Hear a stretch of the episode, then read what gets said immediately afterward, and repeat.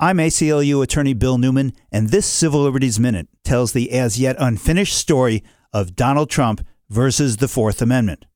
Let's review. The Fourth Amendment protects all of us from unreasonable searches and seizures of our persons, homes, offices, belongings, computers, cell phones.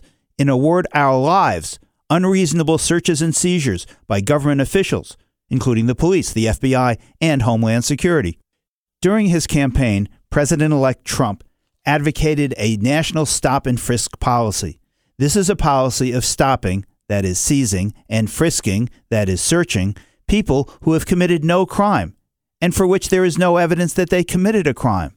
Rather, stop and frisk gives a police officer carte blanche to stop and frisk, search and seize any person he thinks, based on his own judgment and prejudices and bias, should be apprehended and interrogated by law enforcement, searched and seized. Not surprisingly, stop and frisk, it has been proven, not only jeopardizes everyone's rights, but as a practical matter, is directed at and imposed on people of color disproportionately.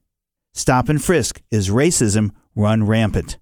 We know what the president elect has promised, but the actual story of Donald Trump and the Fourth Amendment still remains to be written. The Civil Liberties Minute is made possible by the ACLU because freedom really can't protect itself.